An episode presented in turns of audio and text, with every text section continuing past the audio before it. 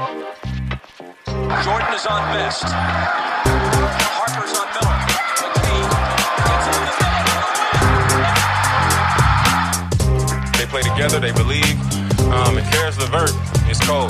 LeVert, back in, fade. Oh, he's a one-man wrecking crew. Holiday, shot clock down to six, finds Warren.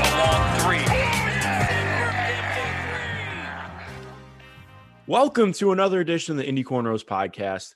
I'm your host, Mark Schindler. As always, before we get started today, if you haven't already, be sure to read us over at Indy Cornrows. Of course, rate us over on Apple Podcasts. Uh, we always want to hear from you, get any of your feedback, uh, and I want to know what you think of the pod. Uh, I've been putting a lot of work into it. Um, I, I, it's basically my unmitigated thoughts, and I bring people on to, to give theirs as well. So, um, just let me know what you think. Uh, it's all going to crash and burn right now. Exactly. You know, it can, can only go down from here. I don't know if you're, you're a SpongeBob person, but uh, basically, when uh, the fire goes off in, in the office in his head, like he's having a dream, and there's this fire going off, and it's just all these other sponges running around. Uh, it's a great analogy. I'll I'll I'll I'll I'll, uh, I'll send the video to you later. But um, if you didn't hear already, I mean that's that's Dave Searle, my guy. We uh we have a lot to talk about today, um, including a, a little bit of a wing controversy that I may or may not have uh, partaken in starting. uh, it, it, may have completely uh, lit the match, fanned the flames, and then watched in, in, in glee as it burned. But um, Dave, but if, you if, you're gonna if you're gonna cook something with fire, you're gonna get a, uh, much tastier result if you use real chicken wings and bonus lanes. I would say that's uh, it's a good segue into uh, that conversation. I, I'm, I'm doing great. Um, I, I, do hope that you get even more success with your podcast. I just want to warn you, I've taken down one podcast and I can I can do another one too. So uh, I bring it to a grinding halt. We'll see what happens here. Oh man, oh man. Well, hey man, you're, this is like your fifth or sixth time on, so it's got to be. Uh, the, that's right. It's, it's that's a good point. I think you are. you might be my most recent, most uh, most recurring guest on the Indy Cornrows oh, podcast. So well, I'm um, I'm honored. Hey, exactly. See, that's that's what we're all about. Um, do it. now. we'll, we'll, save the wing debate till the end. I actually had a question that I, I had to ask you because I know that you're a hip hop head too. Okay. If you could only listen to one album from the '90s for the rest of your life, what would it be? Oh, does it uh, does it does it have to be? It doesn't have um, to be. Hip, well, well yeah, I mean, yeah, '90s hip hop. Oh, um, it'd probably be "It Takes a Nation of Millions. Would be my pick. I think uh, maybe the Low End Theory, one of those two. Low End Theory is fantastic. And, and actually, like, wait, I listened to a lot of. Is What's that? Theory, I thought Low End Theory is 1980. Is it 89 for Low End I don't Theory? think so. That was 90s. I gotta look um, it up. Um, or is it 1990? Correct me if I'm wrong. But I know I wasn't born yet, but you know, I you know uh, it kind of blurs together a little bit. I mean, I'm looking it up. I don't think it. Oh, it is 1991. Okay. There you go. I'm thinking. Okay. Wow. I can't believe I was wrong on that. Amazing. Um, yeah, I'm trying to think what I would choose. Why would you choose uh, those? I mean, Low End Theory is fantastic. That was actually first vinyl I ever bought. So well, and it's actually kind of funny because I'm realizing that Nation of Millions is what 89, right? So yeah. it's actually wasn't 90s either. So I'm uh, I, you know, I'm dating myself there a little bit. Wow. but uh, Low End Theory, I you know, it's just um, uh, I, don't know if I could put a good figure that it's just it's it's it's great from from front to back. It has one of my favorite interest songs of all time. You know, you hear the dum dum dum dum dum dum dum dum every single time. It just kind of gets me going, and and you know it, it never lets up. It's uh, that uh, um, I, I listen to a lot of jazz too. Um, obviously, um, a lot of hip hop artists incorporate jazz um, into their music, but uh, very few uh, more than tribe, and so uh, that intersection is. You described me as a hip hop head, but uh, uh, you know maybe a little bit more uh, rock than, than hip hop, but um, that uh, that jazz connection is is the final piece that that makes it for me. Yeah, jazz is fantastic, man. I really enjoy Miles Davis. I started listening to uh, um, this guy's name Robert Glasper. I'd never heard of him before um, until a couple months ago, but he had like an, a whole album that's like a he brought on uh, other he brought on rappers and he added more beats to uh to a lot of Miles Davis samples. Um, really good. Uh, I've been enjoying a lot of his stuff. But no, if I had to do one 90s album, it would probably be the infamous because I love Mobb Deep. Um, as much as I like Tupac, I really do hate that he had to kill Mobb Deep like that and hit him up. um, I always pretend that I like just miss that part at the beginning because I, I, don't like Mobb Deep dissing. Uh, but no, I, I think to me that's my favorite album front to back of all time.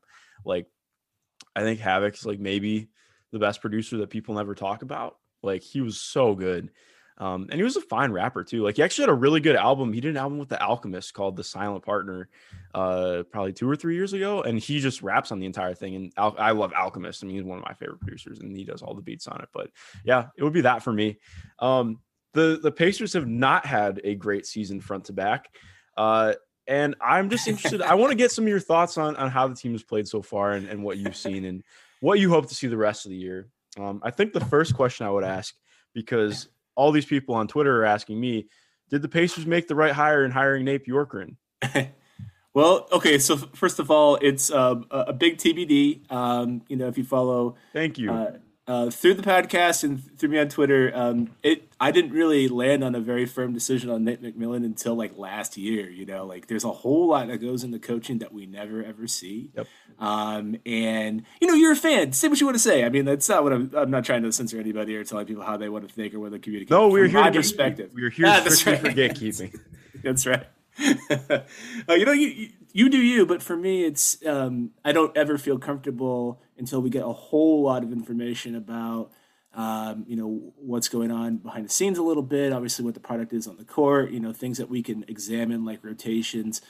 It, rotations matter, and we should pay attention to them. But I think people hyper focus on them a little bit because it's something that they can observe. Uh, whereas maybe their demeanor in a film session probably means a little bit more than like the specific minute allocation or like exactly when the next uh, player checks into the game.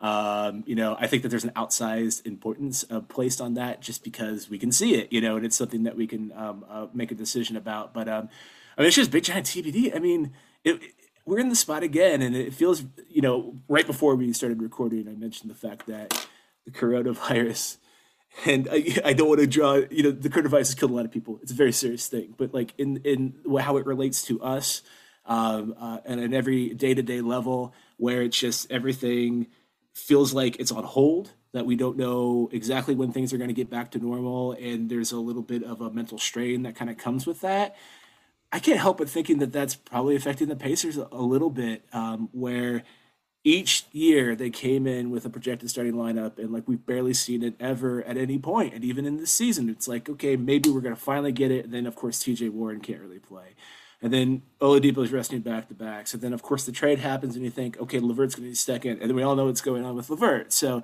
I mean, when's the last time we actually saw the Pacers for like five games in a row do the thing that they wanted to do? I mean, it's been like four years. So it's you know I, I, just like it was very hard to get a really firm reading on on, on Nate McMillan until we had you know uh, many years of evidence built up. Otherwise, it is way too early to say very much about Nate Bjorkgren. One thing that I think is kind of funny is that people will say Nate will do things that are revolutionary, that are outside the box, that are things that other coaches might not do. He will tinker, he will make adjustments, and then they'll put like Lamb at the four, like, oh, it didn't work. I'm like, well, I mean, the reason why a lot of coaches don't do a lot of stuff like that is because when it doesn't work, it's a big highlighter on you.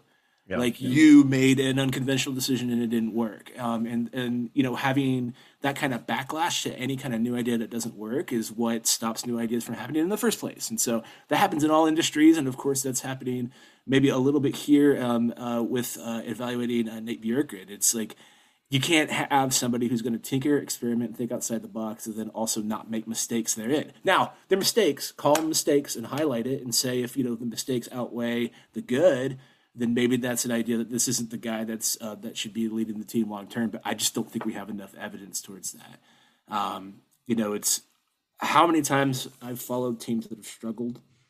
Um, every time something happens, like a big major injury or a big major change, and you think, oh, geez, they're going to struggle for a while. Or maybe the schedule turns and it's like brutal for three weeks every time you go into it, people say, "Oh, they're going to struggle." Just remember that. And then you get into it, and then there's bad passes, and there's turnovers, and there's missed shots, and people are like, "Well, we knew they were going to struggle, but you know they're making all these mistakes, and it's losing is ugly. It's always ugly. No one, no one win, loses pretty. You know, like struggles always look like struggles. You know, it's what it looks like when a team goes through a losing streak is that they play stretches of bad basketball. You know, even when teams go on winning streaks, there'll be five minute chunks where they don't play good basketball. I mean, that's just how the sport works. So, um, I hate to give that kind of answer of you know TBD, but I think that they've earned that. You know, new coach, middle of pandemic, there's no fans.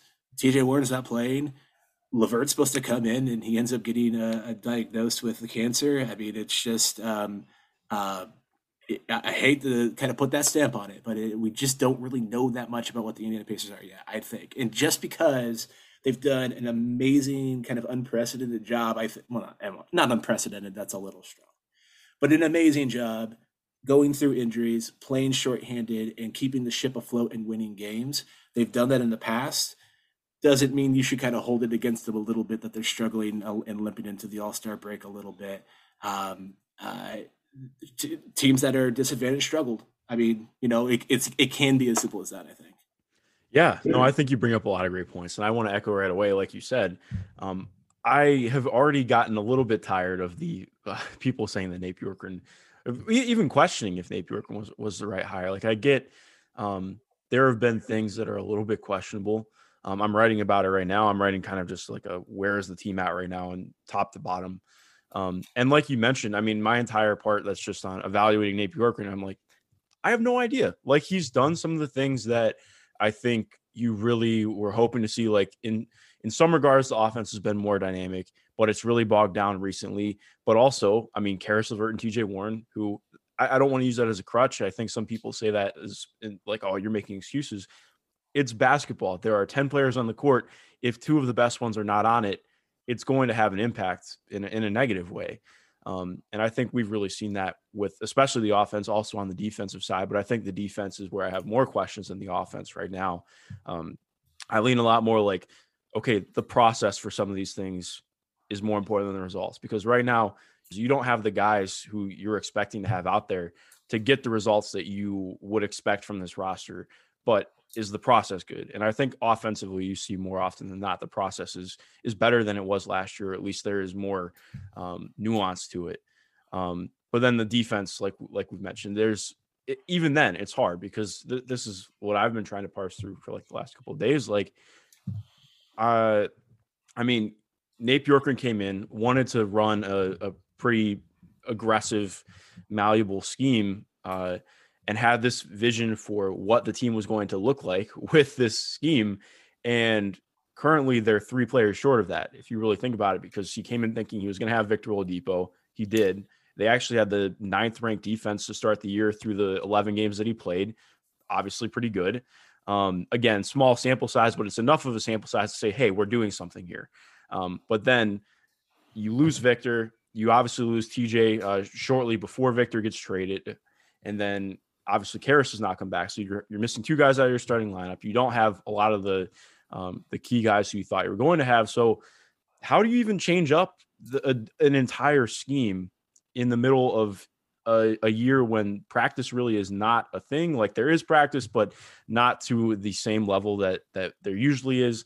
And at the same time, do you keep what you have going and just say, okay, we're going to keep working on this until our guys get back, and maybe we'll make a few small tweaks here. But this is what we're envisioning when everyone's here, and we're gonna wait and we're gonna run that still right now until they get back. I don't know. I mean, th- that's that's the only thing that I think you could really question. Like, are there some like low hanging fruit things that could be adjusted here? Like you mentioned, like playing Jeremy Lamb at the four, like that's pretty not has not worked well um, and still gets run. But again, at the same time, you, I mean, you, who else is going to play the four unless uh, they want to play JaKarr Sampson, which has not really been a thing this year. Um, but exactly, it's it's been 36 games, like 35 games. There's not enough evidence to suggest that somebody should or shouldn't be fired. Definitely not. And you know, it's we are at the All Star break, but obviously there's been a lot fewer games played than there typically is at this particular uh, juncture. Um, one thing that I think is kind of interesting in a very fundamental way is that Nate McMillan's criticism almost entirely was that he didn't do things. And the criticism against Bjorkgren is that he's doing too many things that aren't working, uh, which I think is sort of interesting. It's, yes. That was supposed to be the reason why he was a good hire anybody who would yell about the fact that Nate McMillan was terrible and that it was stupid and that anybody with half a brain could switch him would say that you need somebody that's going to try innovative ideas. Um, uh, and it's kind of funny that that's sort of the thing that's also kind of um, uh, getting a Nate Bjorkgren in, in, trouble right now. But it is kind of funny that it's hey, you're not doing anything. Like, hey, you're doing way too much. Um, you know, it's uh, winning cures all really. Um, the uh, the weird stretches of, you know, if TJ McConnell plays uh, 46 minutes and they win, then you're like, oh wow, you know, he's he's a maverick. He he understood that they he, he that he was the only guy being effective right then, and he was going to uh, you know give him extra burn that night. And a lot of coaches wouldn't have done that, but he had the guts to do it, you know. But it's um, it ends up being a, a, feather in your cap when you win, but it ends up being something you point out when you lose. And um, I just just think that the Pacers have so many versatile offensive players, can do so many interesting things on offense, and then when you have a full boat. Uh, they don't have that superstar uh, uh, that they can give the ball every single time and create big mismatches on offense just by sake of having them on the floor, like James Harden or whatever you want to have. Um, they really need those five guys. They're superstars. The fact that they have five excellent uh, players in the starting lineup, and um, it's kind of interesting in that you know if James Harden goes down on the Rockets, that really really affects the Rockets. But when you don't have that full starting five with the Pacers together, that's like having a superstar injury. I think in my in my mind, you know, they're better than the sum of their parts because they've got you know five guys that are B plus A minus players all playing at the same time uh, one or two of those guys goes down, and, and, that is definitely the equivalent of like a major injury. And um, we just don't know. I'm excited to see what will happen when they all get together. I just don't know when it's going to be. It sounds like LeVert's maybe back sooner rather than later. I, I don't know how to get a good read on that. Yeah. I don't think that they can say very much out loud about his recovery in a way because it is an injury that is an injury yeah, uh, right. Yeah. Obviously, that's it's a whole different thing than. Um, I believe that they have some uh, leeway to be able to talk about ACL uh, tears or something in public, but when it comes to kind of a country surgery, I mean that's a HIPAA protected thing. That's my understanding of the situation. So I, I don't know exactly what it is, but I think the fact that he's playing one on one should be a, a pretty good sign, don't you think? Yeah, no, definitely. And I, I think that I want to say the Star reported that he's going to be back soon after the All Star break awesome. um, which obviously is coming up. Um, I mean, he's able to play in contact now. I don't know if he's in full contact practices like five on five right now. Um, but like you mentioned, I mean, he's capable of doing one on one stuff. I remember uh, Nate Bjorkgren talked about how uh, it was the practice after the Cavs game, either right before or right after the Cavs game. He was going, he went through the entire practice without having to sit out at all. Um, he, he also elaborated like, hey, this wasn't like a high contact practice, but still progress. Yeah. Um, I think you. I have more questions. Like I don't know if we're going to see T.J. Warren this year. That's just speculation. Um, but just based on how that's come out, I believe he's still in a walking boot. He has not set foot on the uh, on the hardwood yet. So I don't know. I'm interested to see how that plays out because given the team record and everything and where they're at, um, and where they might be headed. I mean, granted, anything could and any number of things could change, but it'll be interesting to see um, how the team approaches that? Because do you if you only have a week to ramp up for the playoffs or or for a playing game who knows where the team is at um, do you still activate tj you know what do you what do you do with that? And i, I don't know. So it's an interesting discussion. Yeah and um, remind me because they hadn't fleshed out the rest of the schedule until a certain point. When does when do the playoffs actually start this year? I want to say the second week of may I thought so. so. I think it's, it's, the second week of May. Yeah, I thought it was May or closer to June. Um, of course, another thing to remember is that there's a little bit more left. You know, you'd be pre- preparing for the uh, the playoffs a little bit earlier than that typically, um, and so in your brain when you're doing that, you know, there's a kind of a, an institutional memory that I have from NBA seasons past. Like if you're not healthy by the All Star break, you're not going to be ready by you know but there's a little bit more of a gap between the All Star break and the, and the, playoffs than there typically is. So maybe that's enough to uh, get that going. The fact that they haven't had any of the sort of, um, you know, real firm updates uh, since he got injured isn't a good sign. It doesn't seem like. Um, I was always under the impression from the way that they talked about it that he might have a month or so ramp up before the playoffs, and that was sort of the plan. But I, I don't really know at this point. Um, and it's uh, when you kind of don't have that information, obviously it's um, uh, a cause for concern. Um, I would still put, you know, my one dollar bet on Warren being available for the playoffs, though. But uh, I, I don't know at this point. Yeah, no, I would agree. I, I, think that I'm hopeful that he'll be back, but I'm just, I'm it's it's 50 50 at this point. Um, not, not, not that it's actually 50 50 in my mind because it's a yes yeah. or no answer. Like either yes, he will be there, or no, he won't. I think you're enough into the primes of the best Pacers players that you should get a little bit more aggressive about uh, playing yeah. the playoffs when healthy. You know, um, they're still very young. I don't think that you, sh- you know, it's not like a Kevin Durant situation where you know you go out and play um, uh, even though you are severely injured, nothing like that. But you know, if there is a little bit of a chance of a, a longer term um, um uh, wear on that the thing about the playoffs is, you know, it's obviously once it's over, the season ends. So um, I think you can get a little bit more aggressive with that. I wouldn't take a hey if he's if he's got any sort of risk whatsoever, just sit him and worry about next year. It does feel like the time that they should roll him out if he can if they can play. Yeah, definitely. I, I would agree with that. Um, so next thing I want to ask you too, what has been uh, we'll do kind of a two-parter. Uh, number one, what has been kind of your favorite uh, thing that has come out of the season so far on the Pacers end? Could be you know either a player development or, or anything pertaining to the team. I know that's a awfully broad stroke, but you're on the spot. That is a very interesting question. Um, I will say that the, the continued joy of of watching TJ McConnell play, I think it would be that I thought I was going to hate him. Like when he came in, I was like, oh, they're signing this guy. I thought I know he's like a little like a guy coming off the bench and he's a little bit of a pest, but uh, you know, he he hustles and he makes the right play. And like usually those kind of guys aren't the ones that I'm necessarily as interested in. And a lot of times players like that maybe get a little bit overrated and it it, it um, is a little bit less of a I want to see really cool basketball plays rather than someone like work a little bit extra hard. That's just kind of I, that's what gets me excited is seeing really good uh, passes and good plays. But like he's he's won me over. You know, it is it's just fun watching him play, and you know he has those the short little pull up mid range shots. A lot of times that stuff kind of drives me nuts, but it's just it works and the way that he finds people and the way that he kind of moves in space and you know slows down a little bit to uh, if if the defense is rotating in a certain a particular way, he's got that body control. He just always seems like he's making the right play. I got I'm surprised at how much of, of a sucker I have been for it. If you look on the uh, the field house when he like his first couple of games, one of the first things that we put up there was why in the world is TJ McConnell getting minutes? They should be giving them to Aaron Holiday.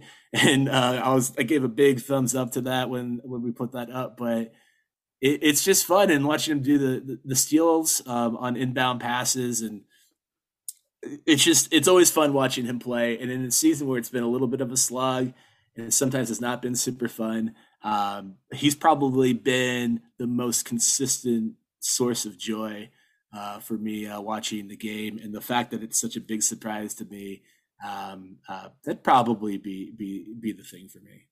Yeah, yeah. TJ is absolute joy to watch, and it's like you talked about. I think it's not even like the steals or just his ability to hit pull ups for me. Like I love um, his live dribble ability, just like to keep a dribble alive. Like I, I don't think. Um, at least on, on, the Pacers for sure. There's nobody who, who's able to keep a, a dribble alive east west like he does. Like um, I think it's such an underrated part of his game, and I hate saying under and overrated, but um, like looking at guys who are able to like I think a lot gets made out of driving to the rim, and driving to the rim is important, but his ability to really extend a possession without turning the ball over by just keeping his dribble alive is fantastic. I, I always enjoy watching that. Um, and his competitiveness too. It sounds cliche, but like you mentioned, like where were you when when he he set the the franchise record for steals and a half? Like, I mean, yeah. come on, uh, that was like I'll never forget watching that. I was like, what on earth is happening? It was just like four or five possessions in a row. He's just like, oh, I, I, see that cross court pass you're throwing. Let me take that the other way. Yeah, um, that was it, a fun it, game. Yeah, you know, it's like it, sometimes it, he isn't interesting because he dies for a loose ball and he like got an extra loose ball and then everybody claps. It's just like okay cool. I mean like yeah i guess that technically helps the team. Like oh he took an extra charge. It's not that. He just makes really awesome basketball plays that uh, seem unlikely uh, that seem to come out of nowhere. He's putting up triple levels he's getting nine steals in a game and it's like he is he's got that competitive fire. He's got that fun factor to him but at the same time he's just also making a lot of really awesome basketball plays.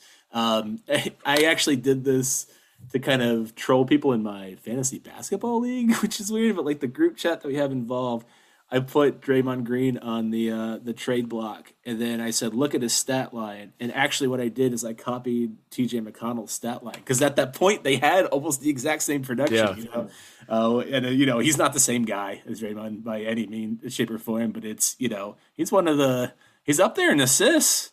That's incredible. Yeah, no, it's, it's kind of ridiculous how high up he is in assists right now. Like in terms yeah. of like bench production, he's been one of the better backup point guards in the league. I mean, he's uh, I think he's top 10 in steals right now. Yeah. Um, he's been fantastic. And it's it's crazy too, because he was like, um, I don't know how serious of a conversation it was in the front office, but in terms of like on the outside looking in from from media side, like we were all like, oh, well, you know, he's he could get he could be his contract doesn't fully guarantee until the state, so we're kind of waiting, sitting on our hands, biding our time. Will he be uh will he be released? And um clearly that would not have been good for this team. Yeah. Yeah, and you know, um, to kind of bring it back to the earlier part of the conversation, you know, it's it's been so much fun watching him play and the unique plays that he makes, but like also he's got the ball in his hands a little too much. The fact that he's uh, that close uh, to the top of the league in assists is a little, it's suboptimal as awesome as it's been, and as much as the Pacers have appreciated that, the ball should be in LeVert's hands. The ball should, uh, you know, there should be more possessions that end with TJ Warren shots. You know, it's it is somewhat of a symptom of the fact that they have been shorthanded and they've been so desperate for kind of good shot creation that they've had to put it in his heart, um, hands a little bit. And that's not a knock against TJ McConnell, but it's uh, something to think about when evaluating uh, Nate Bjorkgren. You know, it's not necessarily this weird by design thing like I want to feed TJ McConnell as much as possible is that he needs people with the ball in his hands making good decisions and creating shots and there just aren't enough of those Pacers right now um, and I think LeVert's going to help with that a lot. Uh, TJ Warren, um, you know, doesn't initiate too much offense. We saw in the bubble that he started to do it a little bit, so I think you get a little bit out of that. But also the gravity that he has is sort of a, a finisher, um, a Swiss Army knife of being able to score wherever you put him. Uh, that's going to alleviate a lot of pressure. And I think that you're going to see McConnell's assist go down, but it's going to be a good thing for the Pacers. Yeah, definitely. I mean, the biggest thing will just be his minutes going down. Um, yeah. Because he's pretty much the fifth starter in a lot of ways. Like, um, he outplays Doug in terms of minutes most of the time. And uh, as good as he's been, like you're mentioning, like there's just a diminishing return to having a guy who's a like I mean any bench player in the NBA is limited in some some some regard. And for TJ, it can be, I mean, he can be a plus defensively, but when he has to guard Jamal Murray, he's not. Yeah. Um. And it's it doesn't matter. I mean, he's a good positional defender, but he just doesn't have the length or the size to bother somebody like that. And you see that play through. And like it's not a knock on him. It's just that's that's the state of the roster right now, like you're mentioning. Um, in terms and, of looking at oh yeah, sorry, go ahead. Well, I just want to add one more quick thing there is that one more tiny thing that I think is maybe a silver lining on here. Hopefully the development of some of uh, the rotation guys, Edmond Sumner definitely comes to mind. I mean, the fact that it's been a while. The Pacers haven't done a great job of, of taking some of those younger guys that are a little bit of projects and being able to make them productive rotation uh, players. Most of the guys that they've ended up getting that have been in the rotation have been uh, cast offs from other teams. Um, and of course, uh, you know, trade acquisition players that are major stars. But I mean, like the Doug McDermott, like they got to go out and sign Doug. They got to go out and sign Justin Holiday. Uh, being able to develop uh, Sumner into a legit rotation wing, I think um, if uh, Bjorkgren is able to do that successfully, I think is a real big uh, point in the favor of having a coach like Nate because the Pacers need to get better about doing stuff like that. Um, and then having someone that maybe isn't just hey, he can shoot, stick him in the corner, and let him shoot. You know, um, having someone that is a dynamic defensively, that is a, a dynamic in the open court with speed, um, that could kind of change games in um, uh, small ways like that. You know, I don't think he's headed for any All Star games anytime soon, but having uh, a guy like that being able to develop them seems like there's a lot of other good franchises you get kind of jealous that they have a guy like that um, or two on the bench. Uh, Pacers being able to do that in a homegrown way uh, would be a big boost to the Pacers franchise, especially one that's a small market, can't go out and spend big money in free agency, isn't necessarily the biggest free agent target. Being able to pick up guys like that in the second round or late in the first, you know, that's what they wanted out of Solomon Hill you know, and it didn't. They couldn't make it happen, and it looks like maybe uh, Sumner can be that kind of development project, and so uh, that gets uh, honorable mention as a, as a cool thing for the season as well. Yeah, shout out to Solomon Hill in the playoffs though when he he shot like forty five percent from three in a seven game yeah. series. He was, um, you know, seven tenths of a second away from being a legend. Exactly, man. and then he parlayed that into a tremendous deal. Um, yeah, and he and he loves bone and wings. Oh, okay, we will get to that later. We're almost to that. We're almost to that. What is one thing that you haven't liked about this year, or that has been not even not even to paint it negatively, but like what's something that you were maybe expecting to be different uh, that hasn't been that isn't injuries? I don't know because I just find myself hard to get really invested in the mm-hmm. way that I'm typically invested. Like you know, obviously, you know, kind of just watching the games and, you know, maybe a little bit more of a background thing, but less of a analyzing every play. I'm not going to really probably ever do that again. You know, when I had yeah, the podcast, yeah. I would watch every game twice and I'd be breaking down film and I'd be looking at stats every single day. Um, uh, but I, I, will never probably go back to that. But I'm not watching it as closely as I used to because it just feels like a little bit of a, of a waste. Like this team – exists in this little nexus for a little bit of time, but I think when they're going to get healthy, it's going to transform a bit. And it's hard. It just sort of makes me sad a little bit to see Sabonis and Brogdon play so many minutes and them just trying to once again grind out victories. Um, it, it, I've been itching for a new era of the Pacers where they are a lot more versatile and a lot more forward thinking. Um, and it just feels like it's kind of half started now. Um, and that plus, you know, no fans being at the games, or I mean, there are a few, of course, but it's just not the same sort of deal. I can't go get tickets to the game. I mean, I could actually, uh, but uh, I'm, I'm choosing not to go right now. Um, it just feels like it's a false start, so to speak, or that it's the kind of unreal right now of the start of the Pacers season. Um, and that's been the, the weirdest part of it. It's just five starters, crowd. Let's watch the Pacers play you know, I've, I'm very hungry for that. Um, it was the beginning of this season. I couldn't believe when the when the season opener started. It felt odd that they were playing basketball. It still feels a little odd that they're playing basketball. Um, I'm hoping that in the next few months everything coalesces things return back to normal a little bit closer than it used to be everyone gets healthy i know that you kind of banned me from that answer a little bit but it really is it's just, no no it's fair it it it feels unreal right now. It feels like some weird zombie Pacers, um, and that the real team is going to show up a little bit later. Um, it just doesn't it doesn't feel the same watching games now as it did a year and a half ago for all of those reasons. And um, um, you know, it's another thing that that feeling of being in the era of COVID versus uh, Pacers, and it's that one's feeding into the other a little bit here, but I think we're all ready for things to go back to normal, and, and, and that's the thing that I'm looking forward to most. Yeah, yeah, I agree. It's so uh, you bring up a good point because I I hadn't really thought about it. I feel like I've been in some ways a little bit too good at shutting it out because I I mean I I use basketball as my excuse to to not pay attention to anything else, right? Sure. I, I mean I love it, it, which helps, but like I uh I was going back to last year and looking at um ah, gosh, I'm trying to think. I was looking at like Malcolm's pull up shooting or something like that. And uh, so I was watching all of them this year just to see what it, it looked like. And, and then I went back to last year, so it was different. And I was like, oh my God, there are people on the baseline. Like it just like things like that that are so small. Like, but then I saw it, I'm like, I forgot. Like that's what basketball looks like normally. And it's just it's so different. Um, and like you mentioned, I mean, I normally try and watch uh every team at least once or twice a week. Um, and it's just so hard to know who is what. You know, like I think you can see some teams like Utah's been healthy this year, so I, I mean, I'm pretty confident that they've been what they've been. But then you look at like, uh, I mean, a lot has been made out of how the Lakers have struggled recently. I'm like, well, they've had like three of their top five guys out, and they always have one or two bench guys out. Like, there's, and that's every team, you know, other than like two or three that have been lucky with with health this year.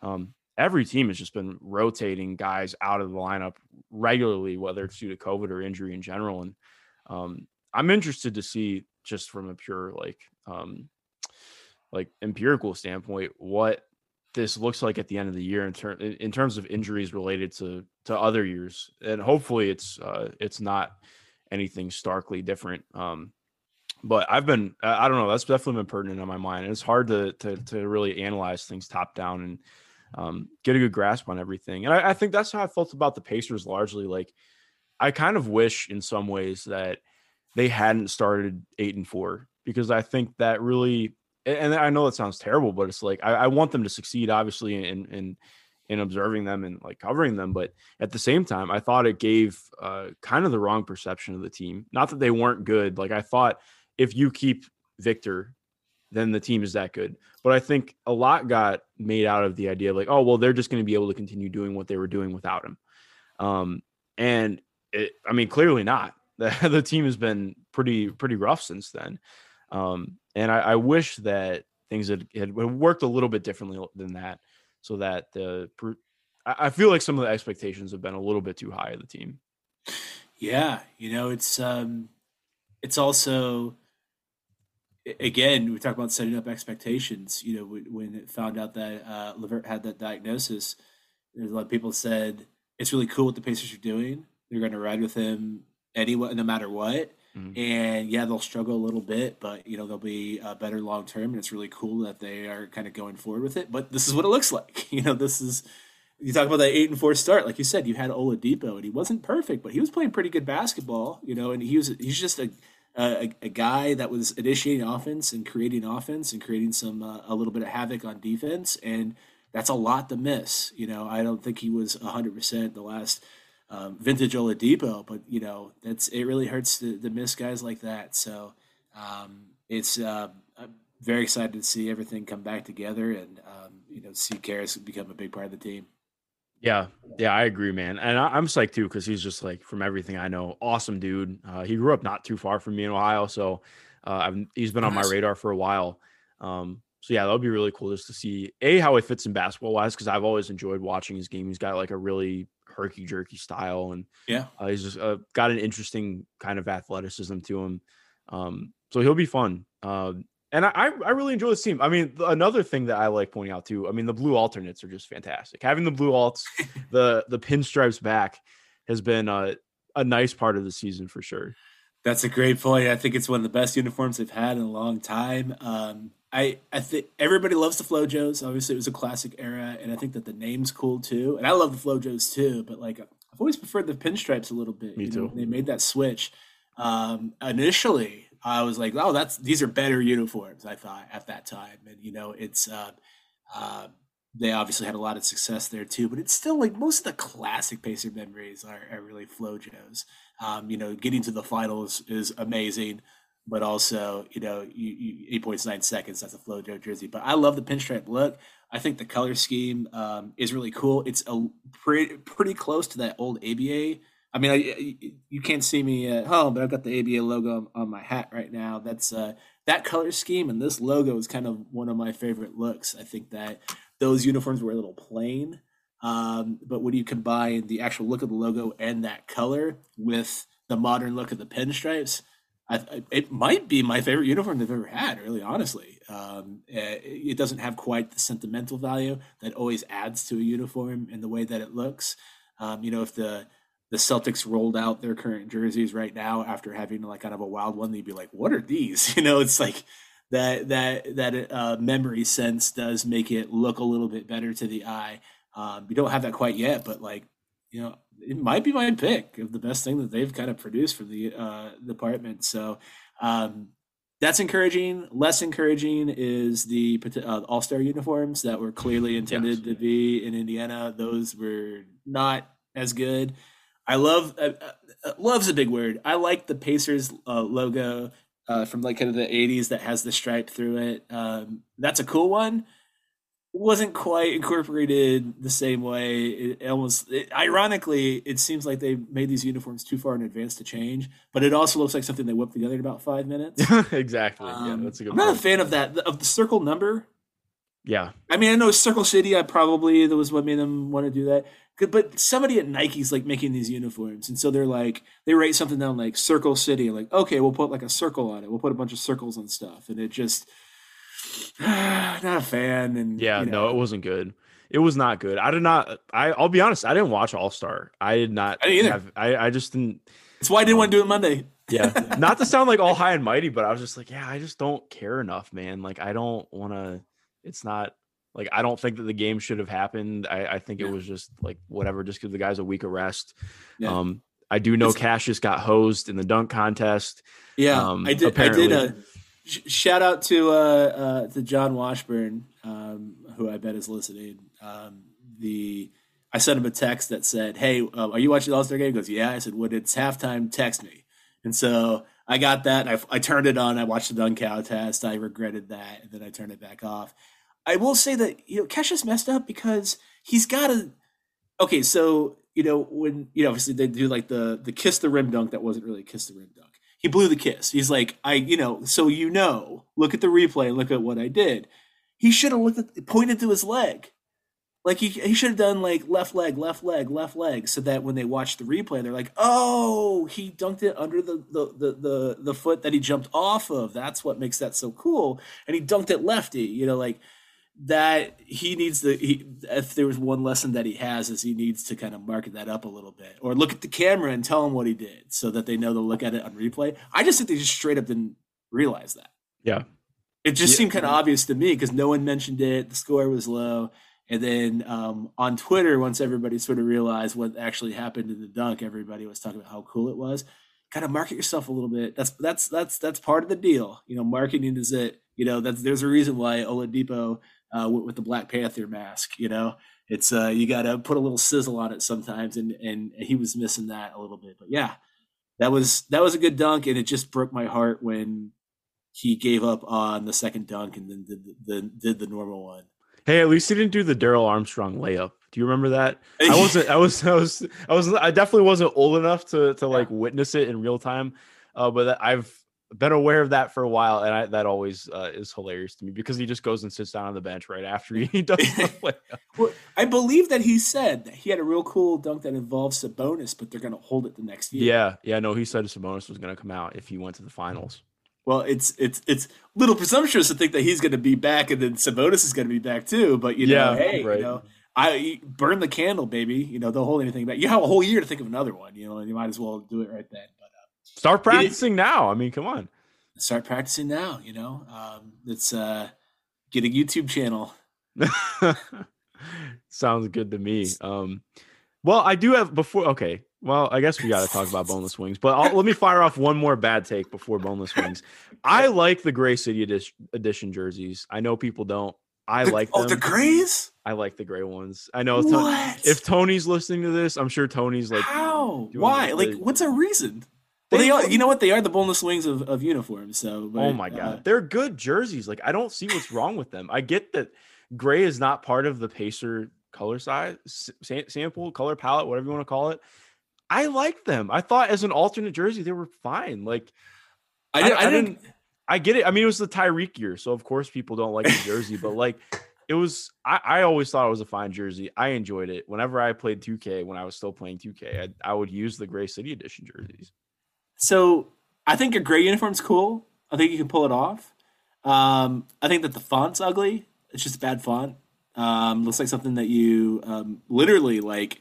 If you go to like Word Art in Microsoft Word and you put like italics on it, like it'll look. That's what it looks like. Uh, so that's kind of a bummer. Um, and then it's just it's just so plain. It's growing up actually here, here's a quick little story so i did i've done my laundry since i was like nine or ten or whatever like parents taught me i always did it self-sustainability thing well one day i hear about the the existence of bleach and i'm like oh i'll, I'll put bleach in my clothes make them extra oh, clean no. It'll be nice so i bleached all my clothes and so like everything that i owned was nuked um, all at once and so my mom's like oh my gosh and so she's like okay we're gonna go to value city We're going to go to Value City, and you're just going to we're going to buy a whole new wardrobe for you right on the spot, so you can not be naked. And so I ended up wearing like I think I had Arizona Razorback shorts because they had just been in the title game. Uh, I had some Phoenix Suns because they had just been uh, in the NBA Finals. So this was would have been 92, 93, something, whatever that was, mm-hmm.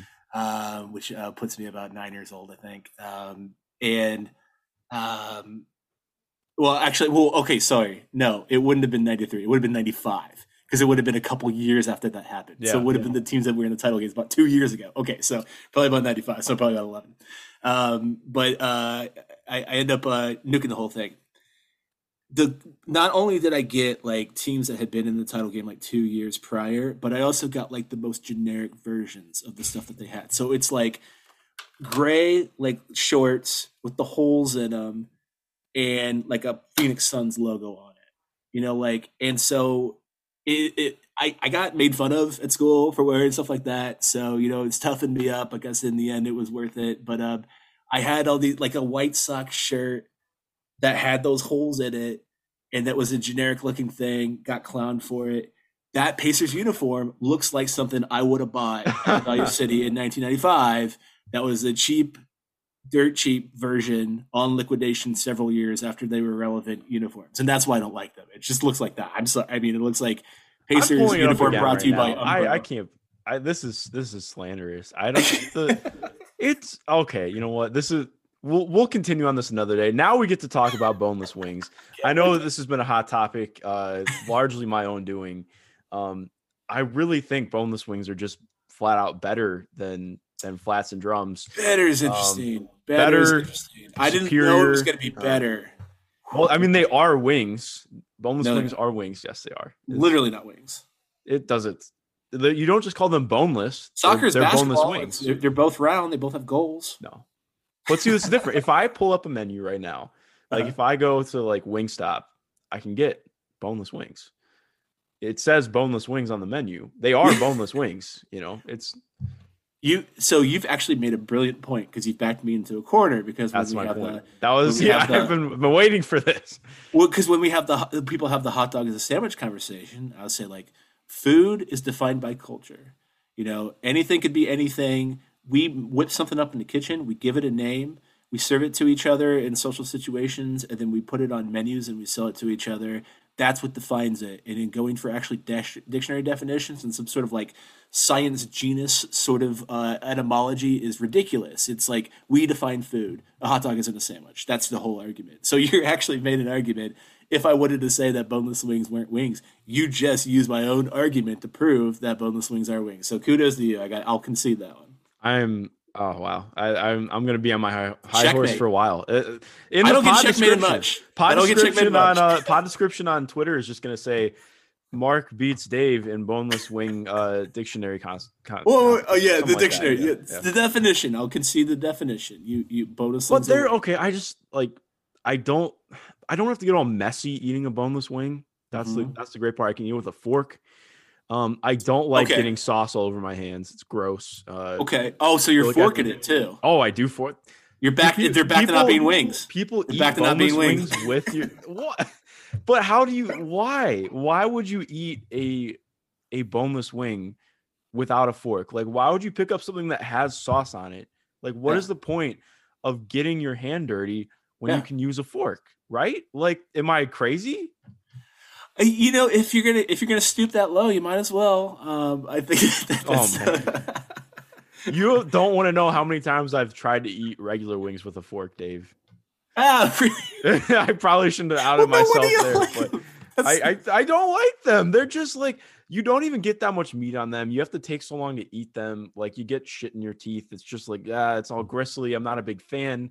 okay. I'd rather have a boneless wing. And boneless wings can be like kind of crispy too. So I know regular wings can, so I'm copping out there. But Oh, that's that's okay. So that's an actually an interesting point because it's uh, it maybe raises a question about where where you're kind of getting the wings from, where they're coming from, and all that sort of jazz. Um, I will say that I don't care if people prefer bonus wings, and you know, it's it's just more of an. you're the one person on Pacers Twitter who does not care.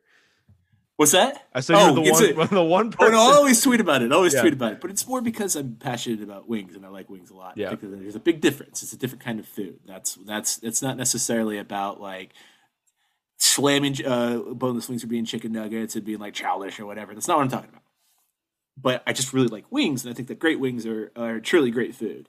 Here is my impassioned defense of chicken wings. It starts with white meat and dark meat.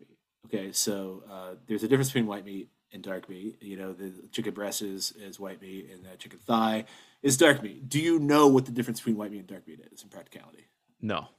Okay, so it's actually you know would you, would you if you took a chicken and you raised it like in a matrix like stasis, and it didn't do anything, and then you plucked it out, and then as an adult and you cooked it and ate it, it would be all white meat. Um, which is actually kind of funny because like when Keanu Reeves comes out in the Matrix stasis, he's ripped, but that's a whole nother topic yeah. that we don't have time for.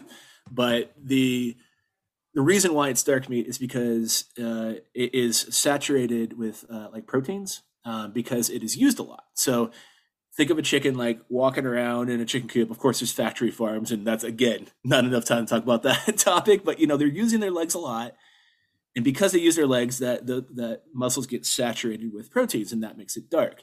Uh, dark meat is more flavorful. Uh, it is richer. It's not as good healthy for you, which is a one reason why we don't eat it um, nearly as much. There's also a lot more chicken breast meat than there is leg meat. That's another reason why we eat chicken uh, chicken breast so much. But you know, you take chicken breast out, you peel off the skin, you process it. That's the easiest thing to do. It holds up a little bit better when you process it, which is why we use it for nuggets. Um, and you know, I'm not calling boneless chicken wings nuggets, but I'm saying it is the same process. Um, but chicken wings are interesting because it's kind of like a tweener, where you use, you know, they they don't have hands, so they don't use arms as much as we do, but they do use it a little bit. So it has kind of that flavor of white meat, but it has a little bit more of the richness that like a red meat does. And that is a big part of it. Like that unique type of chicken flavor is only available in the chicken wing. Um, and depending on where you're at, it can kind of uh, uh oscillate how much of that red um, uh, meat quality there is to it. But um, but it's a different kind of meat, and so um, like if you go to the imagine you're in the mall, you're in the food court, you're walking around, someone has a tray, they hand you a sample. What's that sample? What are you eating? It's usually the same thing. It's probably like, chicken breast, right? Well, it's like chicken. No, well, okay. So here's the thing. It's it's it's like like bourbon chicken. Usually is what yeah. it is. It might be something a little bit different. When you get that plate of like Asian chicken and rice and such, which I know you're a big fan of rice. You know, I do love rice. Oh yes, that was another take. I, I started getting dragged for that one today. We don't get time for that. We'll, we'll do yeah. it in the next experience. Yes. But the, uh, I I probably out of those three, I probably eat rice the most. oh, me too. Exactly. Yeah. Um, I, I mean, pasta's better, but I, I eat rice. It's not. But, uh, the but you eat that burger and chicken, and it, it, it, as the kids say, it hits different. And so it's but it's different. It doesn't taste like the normal chicken. And you might think, oh, it's Asian, and so it's the fact that it has the sauce on it. That sauce is different. But like if you go home and you right now and you make bourbon chicken based on a recipe, it's not going to taste right because you're going to take a chicken breast and you're going to thaw it and you're going to cook it up and you're going to use it. They use like thigh meat. They're using dark meat for that. And actually, one day at home, I made it and I used dark meat to it, and I'm like, bam! I just like I nailed it, and it clicked in my head. That saturated red meat tastes different when you combine it with flavor. White chicken breast has a unique kind of flavor. It doesn't mingle with the, with the flavor of a sauce in the same way that red meat does. Red meat sings with it a lot better. Um, if you cook like a chicken thigh just straight up in butter, it's delicious, it's amazing, but it's a different food. It's just a different kind of taste. And that red meat, when combined with uh, sauces, takes it to another level that isn't typically there. And you just don't get that with with uh, chicken nuggets or you know uh, what are, boneless wings. I, that wasn't a, that wasn't a dig. I swear, wow. the whole entire life that wasn't. I'm not acting. I just forgot the. It's not the same thing. You don't get the same sort of flavor. That's number one. You think I'm done? I'm not done. Unfortunately. So the second thing is uh, a skin. So chicken wings retain the skin. Um, you know, like when you eat uh, like fried chicken, you get a good crispy skin on that. But really, if you get like roasted chicken, that's when you really get like super crispy uh, chicken uh, skin. One of my favorite things to eat is to go to the store, get chicken drumsticks, dry them out, put some rub on it, cook them on the grill, and eat them. You get that nice crispy skin on the outside. You get that dark meat, and now maybe I'll put like a like a Cholula kind of sauce on it. Oh, they're amazing. But like you you get that crispy skin on it with a dry combined with a dry rub, dried out and crispy. That is just a whole different element of flavor that is literally impossible with boneless wings. Um, now, if you go to like a crappy wing place, they won't do any of this. They'll just take a normal chicken wing. They won't put really any rub on it any any way, shape, or form. They'll cook it. The skin won't get all really all that crispy, and then you will end up turking it in sauce, and you'll miss a lot of that. So I think that badly um, uh, prepared wings maybe gives that a little bit of a bad name. And you can't screw up a chicken uh, boneless uh, wing. You can't screw up a boneless wing. So they've got maybe a slight edge and consistency there. But if you go to a place that nails the rub, which by the way, you know, boneless wings won't have any rub on it whatsoever. You get a good dry rub, good crispy skin. You get that half red, half uh, white meat. That's just an entirely different flavor than a boneless chicken wing. All of that's just completely gone. It's just mostly flavorless white meat with breading and sauce on top. And I just like that flavor complexity. I like that uh, um, uh, that juiciness. I think chicken wings are a little bit juicier. I like that crispiness. And you just it's not possible with boneless wings. That's my impression defense of wings. Just like a steak, you got to go to the right place. If you get a steak at IHOP, you'll be like, "What's the big deal about this?" You know, if you get a really good, really well prepared chicken wings, it is a different kind of food. I think it's a genuine delicacy. That's why bone uh, uh, bone and wings are superior. I see the balance of my time. I appreciate that, Dave. Uh, that was uh, that was a great defense. Um, I will stick to my boneless wings. I will try more uh, more regular try, wings at places. Try. I will try. Um, but uh, thank you for coming on, man.